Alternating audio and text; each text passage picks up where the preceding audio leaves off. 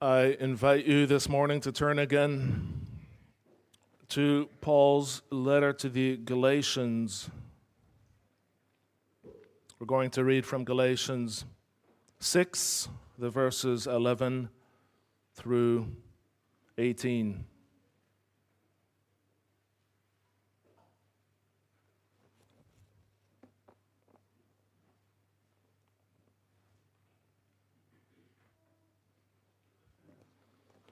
Galatians 6 11 to 18. See with what large letters I am writing to you with my own hand. It is those who want to make a good showing in the flesh who would force you to be circumcised, and only in order that they may not be persecuted for the cross of Christ. For even those who are circumcised do not themselves keep the law, but they desire to have you circumcised that they may boast in your flesh. But far be it from me to boast, except in the cross of our Lord Jesus Christ, by which the world has been crucified to me, and I to the world. For neither circumcision counts for anything, nor uncircumcision, but a new creation. And as for all who walk by this rule, peace and mercy be upon them and upon the Israel of God. From now on, let no one cause me trouble, for I bear on my body the marks of Jesus. The grace of our Lord Jesus Christ be with your spirit, brothers. Amen. And our text this morning is the verses 11 to 13. See with what large letters I am writing to you with my own hand. It is those who want to make a good showing in the flesh who would force you to be circumcised, and only in order that they may not be persecuted for the cross of Christ. For even those who are circumcised do not themselves keep the law but they desire to have you circumcised that they may boast in your flesh.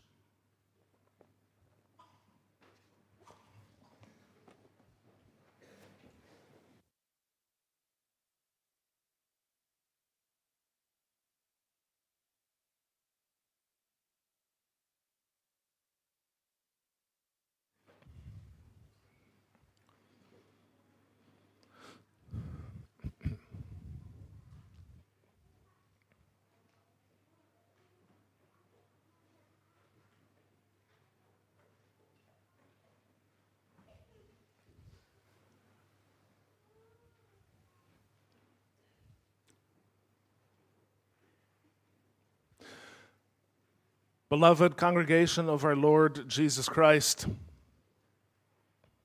do you like your handwriting? Might be a strange question for a Sunday morning.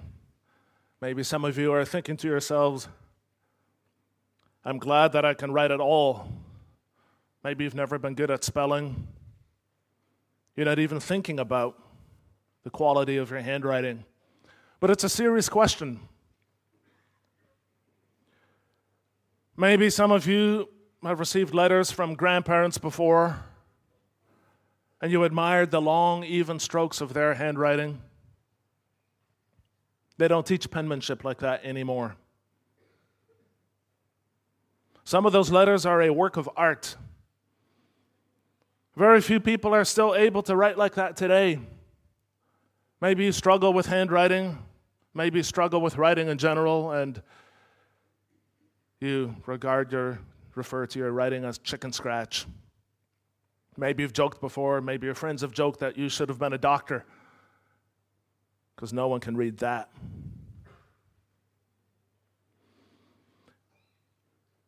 Our handwriting is not the sort of thing that we want to draw attention to, and yet, in our passage this morning, that is the very thing that the Apostle Paul does. And it's not because his handwriting is so beautiful. In verse 11 of our text, he says, See with what large letters I'm writing to you with my own hand. Now, why would he do that?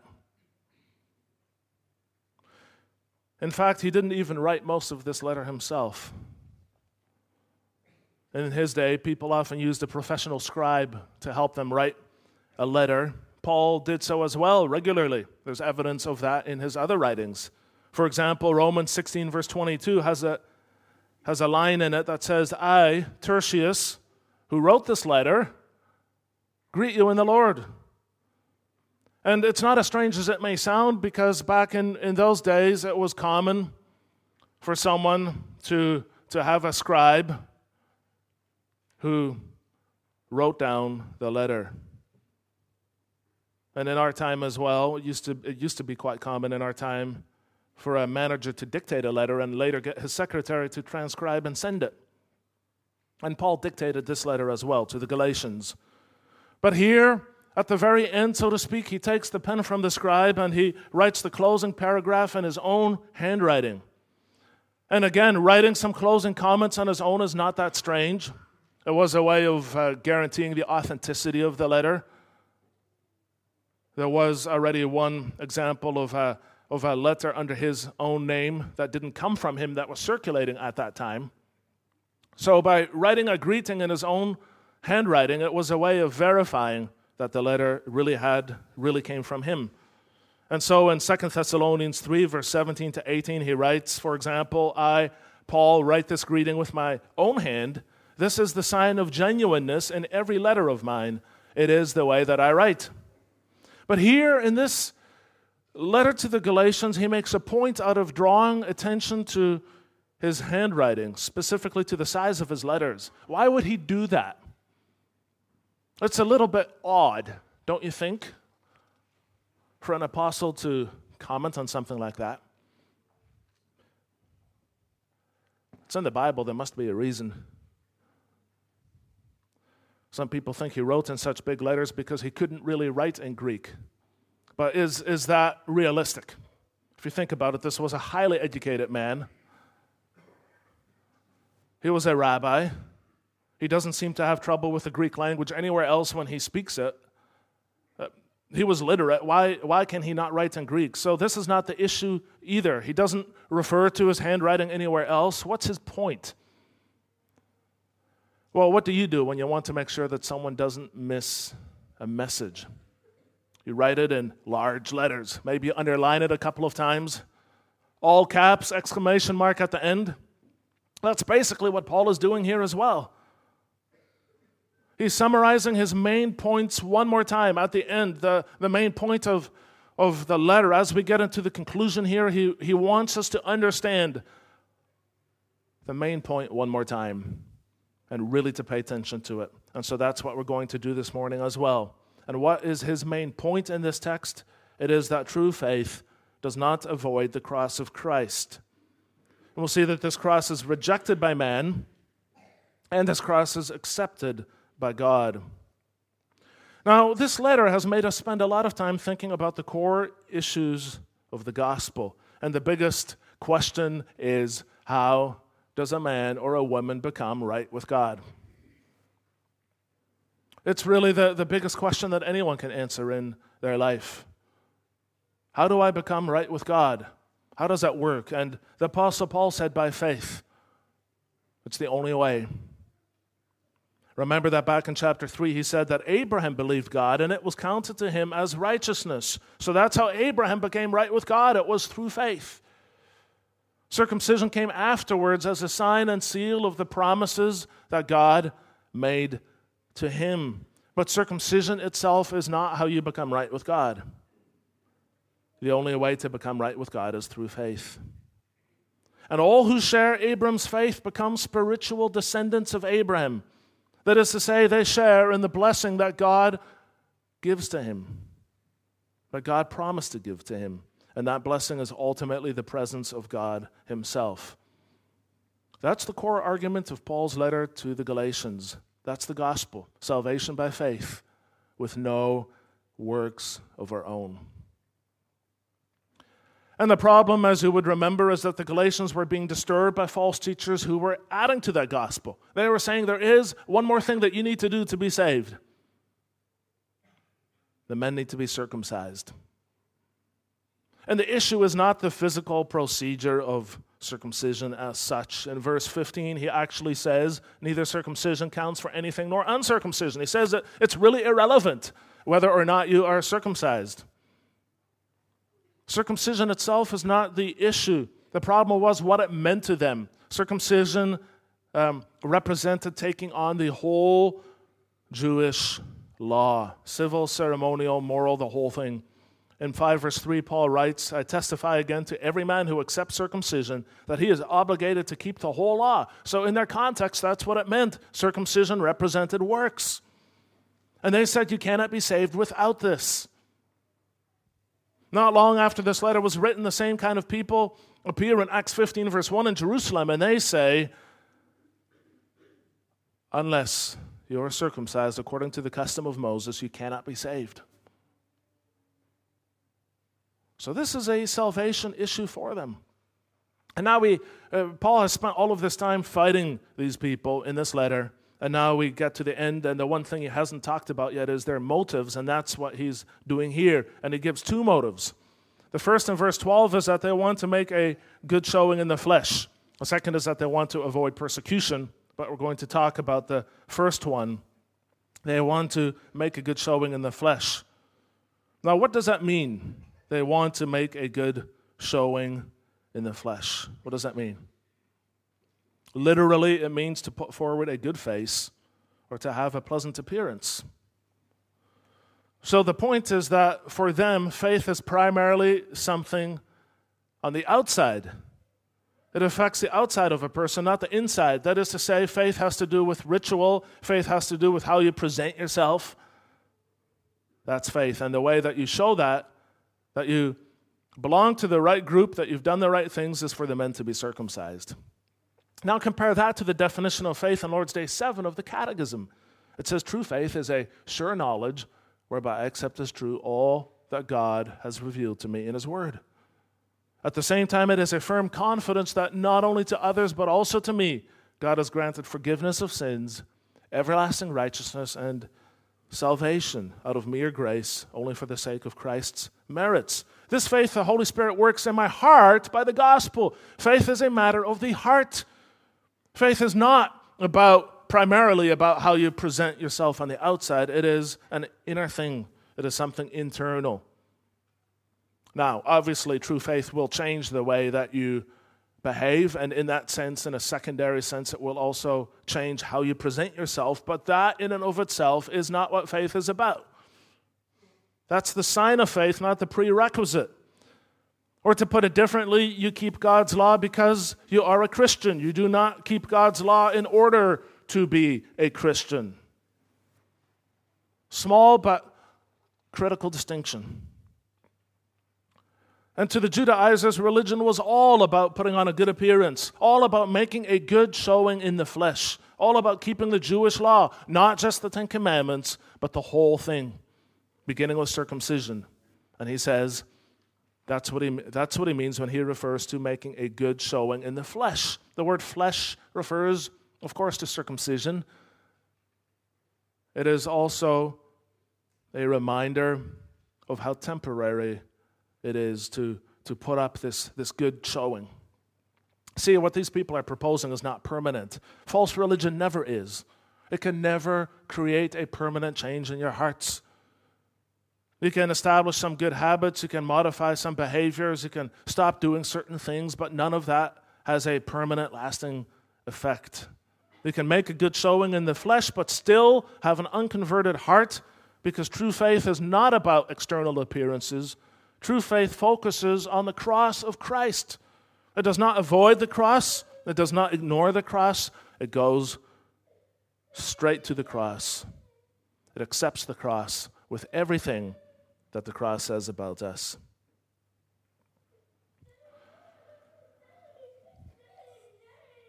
Now, many people today are happy to maintain the appearance of faith.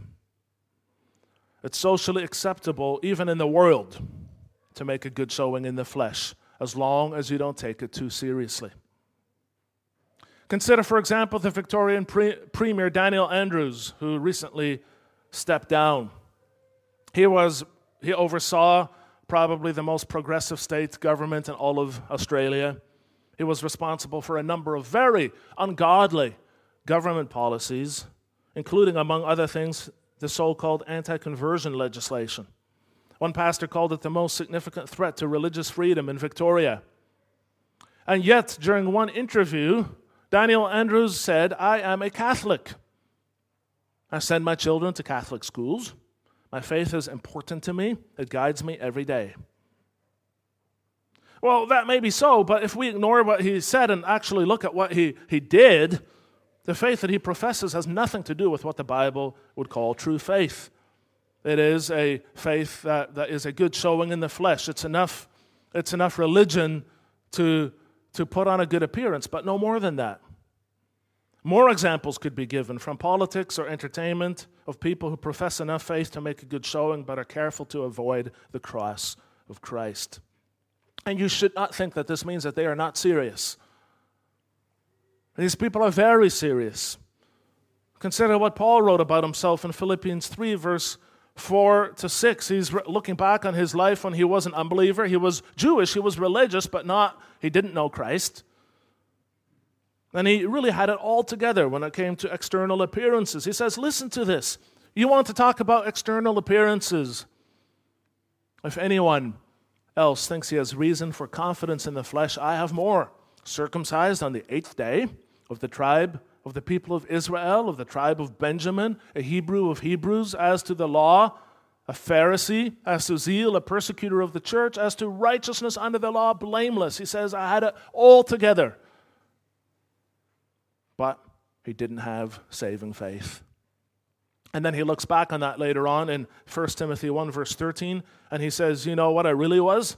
He says, Formerly I was a blasphemer, a persecutor, and an insolent opponent.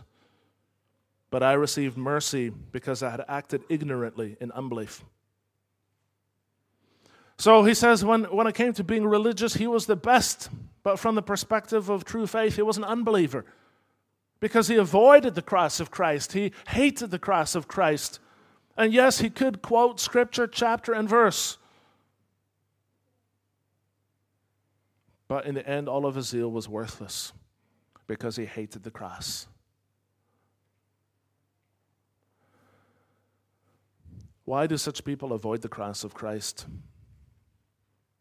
Why does anyone avoid the cross of Christ? because they don't want to be told that they're guilty in the eyes of God. This is what makes the cross so intolerable to unregenerate men. It points out who we really are. It says we are all sinners by nature. And the penalty for sin is death. We will all die. It's a single strongest reminder. We will all die. Most people refuse to consider the possibility of their own death. They refuse to consider the possibility that one day they will need to face a holy and righteous God. There is an entire industry devoted to making people feel as young as possible for as long as possible. It is worth billions. Everybody's in. And think about all of the famous musicians from the past who have become old, but they're still on tour. There are so many of them. Mick Jagger, still singing. Keith Richards. Paul McCartney apparently is coming to Australia again. Leonard Cohen sang right up until the week before he died. What is with these people? They're octogenarian rockers. It's a, it's a crazy thing. What is with them? Everybody's in denial. But do we do any better? Are we willing to submit to what the cross says about us? Destroys our best thoughts about ourselves. It teaches us, as the canons of Dort put it, that all men are conceived in sin and are born as children of wrath, incapable of any saving good, inclined to evil, dead in sins, and slaves of sin. And Without the grace of the regenerating Holy Spirit, they neither will nor can return to God, reform their depraved nature, or prepare themselves for its reformation. That's from chapter 3, 4, article 3 of the Canons of Dort. In other words, it says, We are by nature so hopelessly lost that only the death of the very Son of God Himself on the cross was enough to save us. There's nothing in us that naturally makes us gravitate to the cross. It is God who needs to give us a true faith that as the Belgian Confession puts it, embraces Jesus Christ with all his merits, makes him our own, and does not seek anything besides him. From that perspective, it makes no sense at all to try to make a good showing in the flesh, as our text puts it. There's no point. There's no point. Apart from the grace that God has shown us through the cross of Jesus Christ, we have nothing. Remember the words of Christ in Mark 8, verse 36 to 38. He says, What will it profit a man to gain the whole world and to forfeit or to lose his soul? For what can a man give in return for his soul? Whoever is ashamed of me and of my words in this adulterous and sinful generation, of him will the Son of Man also be ashamed when he comes in glory of his Father with the holy angels. There's no point in putting on a good showing in the flesh if that means that you forfeit your soul. So far, we've seen that one big motive for these people was to put on a good showing in the flesh. But that was not their only motive. Their other motive, as we saw, was to avoid persecution. Paul claims in the second half of verse 12 that the reason why these people were pushing circumcision was essentially fear. They do not want to be persecuted for the cross of Christ. Now you're wondering, how does this make sense? If you think about this a little bit, it, is a puzzle. Why you got this group, the Judaizers, who are obviously Jewish, and another group, the Galatians, who are Christians, but they don't come from a Jewish background. Why does it matter to these people that these ones are circumcised? Who, who's going to persecute them? Well, other Jews. They didn't necessarily understand right away, the other Jews didn't always understand right away what Christianity was about. And even when they were, when they did understand, they were not necessarily opposed to the idea of Jesus as, as a Messiah in a general kind of a sense of the word. As long as the Jewish people continued to keep the law of Moses in its entirety, if you want to say that Jesus, who was a Jew, was also, also the Messiah, you can say that, they said. But you need to keep the law because that's what, that's what makes us right with God. As soon as the t- true gospel message of salvation, by grace alone, through faith alone, began to be preached, then they became angry. And if you, if you read the book of Acts, it's interesting that a lot of the persecution that Paul encountered, it wasn't always from unbelievers, it was often from the Jewish communities, his fellow Jews. Imagine then if these false teachers can get all of the new Christians to become Jewish. They, they know, they know that, that this Christian movement is spreading. And um, they, they obviously must have, have had something to do they must have held on to some of the Christian beliefs. and knew uh, from a historical perspective who Jesus was. So, if they can, what will happen if they can get all of these new Christians to become Jewish again? Then they can show the world that God's true people are still the Jews. And these Judaizers get lots and lots of credit because look at this. You just made our church membership grow by hundreds and hundreds, maybe thousands of people and they're all Jewish, they're all going to be circumcised. It's actually quite clever. They've really thought this through, these Judaizers. The only thing they don't have is the true gospel, they don't have salvation. The true gospel will always eventually evoke persecution. Is that something we're willing to accept? Are we willing to accept some form of persecution eventually? Are we willing to suffer for the sake of the gospel? Remember what Paul wrote to the Philippians about being persecuted. He wrote, For it has been granted to you that for the sake of Christ you should not only believe in him, but also suffer for his sake, engaged in the same conflict that you saw I had and now hear that I still have. So to be persecuted for the sake of Christ is not a bad and unexpected thing that, that happens to us. That's not a deviation from the, the normal middle class kind of Christian life that we've all come to expect. Paul says, no, this is a privilege. It is something that God grants to us. It is not just us who are hated by the world, it is God who is hated through us. The cross is rejected by man. Therefore, all that reminds man of the cross is rejected by him as well. So, are we, in principle, willing to be rejected for the sake of the gospel? In principle. Are you prepared at this moment to be rejected for the sake of the gospel? It may not happen to you to the same degree that it happens to others, but are you, in principle, willing to suffer joyfully for the sake of the gospel? It is not always outsiders who will persecute Christians. Sometimes the deepest hatred comes from within. Remember what the Lord Jesus said to his disciples Do not think that I have come to bring peace to the earth. I have not come to bring peace, but a sword.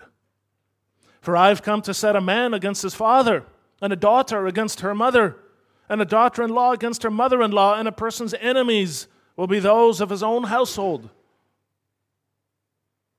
Whoever loves father or mother more than me is not worthy of me.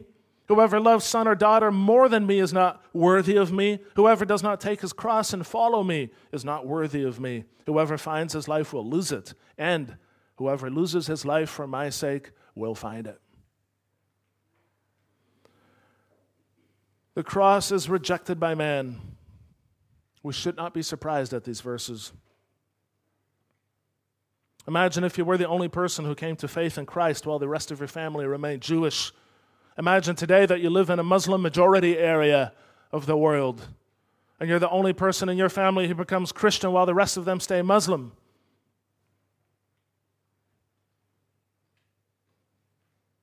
Sometimes we can see a low level form of suffering for the faith even in our midst.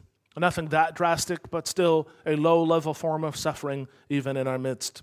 For instance, it is quite common in a church to have two groups of youth. One group is on the party circuit. They spend time drinking, fooling around, carrying on. They go to church, but it doesn't define them. They probably wouldn't go if their parents didn't make them. What really matters to them in life is their group of friends. Then the other group of youth takes their faith seriously and tries to live it out. Maybe they were invited to a party by the first group once. They thought it would be fun to hang out together, but then when they saw some of the behavior of the first group and questioned it, they were made to feel awkward. They were never invited again. They feel conflicted about that. On the one hand, they understand that the cross is rejected by man and they want to be faithful to God. But on the other hand, they do feel lonely sometimes. They wish it could be different. They don't always know what to do. Maybe this sounds familiar to some of our younger members. And so, this verse in our text reminds us, verse 13 reminds us that it is not a given that everybody's always on the same page, not even in a church community. And that is why we should also be profoundly grateful when we are. Most of us come to church as families. There are many families gathered here this morning. It's a beautiful thing. It is a beautiful thing to sit in the pews together as family. It's something for which we should be profoundly thankful. And we are. And at the same time, it's a reminder that true faith is about the cross and what it means. So parents should never think that imposing an external form of religion on their children means that they now have true faith.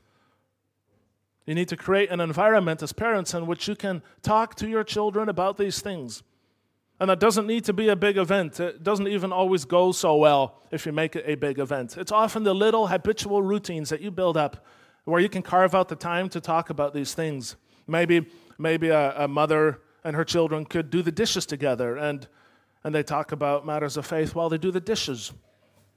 Maybe a father can have that kind of conversation with his children when he picks them up from school. And of course, we should never dismiss the impact that regular faithful Bible reading and prayer can have on our children as well. Sometimes they're, they're listening to the most at the one point when you think that they weren't. In all things, true faith does not avoid the cross of Christ. It needs to feature regularly in our lives, in our conversations. This cross is rejected by man. This cross is also accepted by God, which is what we will look at next. Verse 13, Paul makes another bold claim. He says, Even those who are circumcised do not themselves keep the law, but they desire to have you circumcised that they may boast in your flesh. They do not themselves keep the law, he says. Now, on what grounds can he say that? These are the most law abiding people you could imagine. And he says they do not keep the law. How, how can he say that? Well, some scholars would say the reason is because these Judaizers are obviously living away from Jerusalem. They're not able to come to Jerusalem regularly for all the temple festivals. So maybe Paul is referring to that. There is truth to that, but that is not the main point that he's making here. The real issue that Paul is referring to is that people are sinners by nature to begin with. And he wrote about that later on in Romans chapter 3. He wrote, There is no distinction, for all have sinned and fall short of the glory of God. All have sinned and fall short of the glory of God. All people are sinners to begin with. How do we know? Because God gave us his law. Many people have thought, and many people continue to think, and maybe some of you think even today still, that the point of the law was to make us better people, to make us behave in a way that would make us acceptable in the eyes of God. That is wrong. That is never what the law was for. The law was never meant to make us more acceptable in the eyes of God.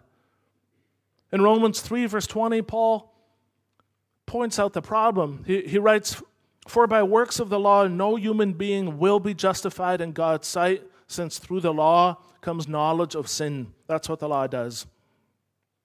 The law was never meant to make us righteous in the eyes of God because that was not its purpose.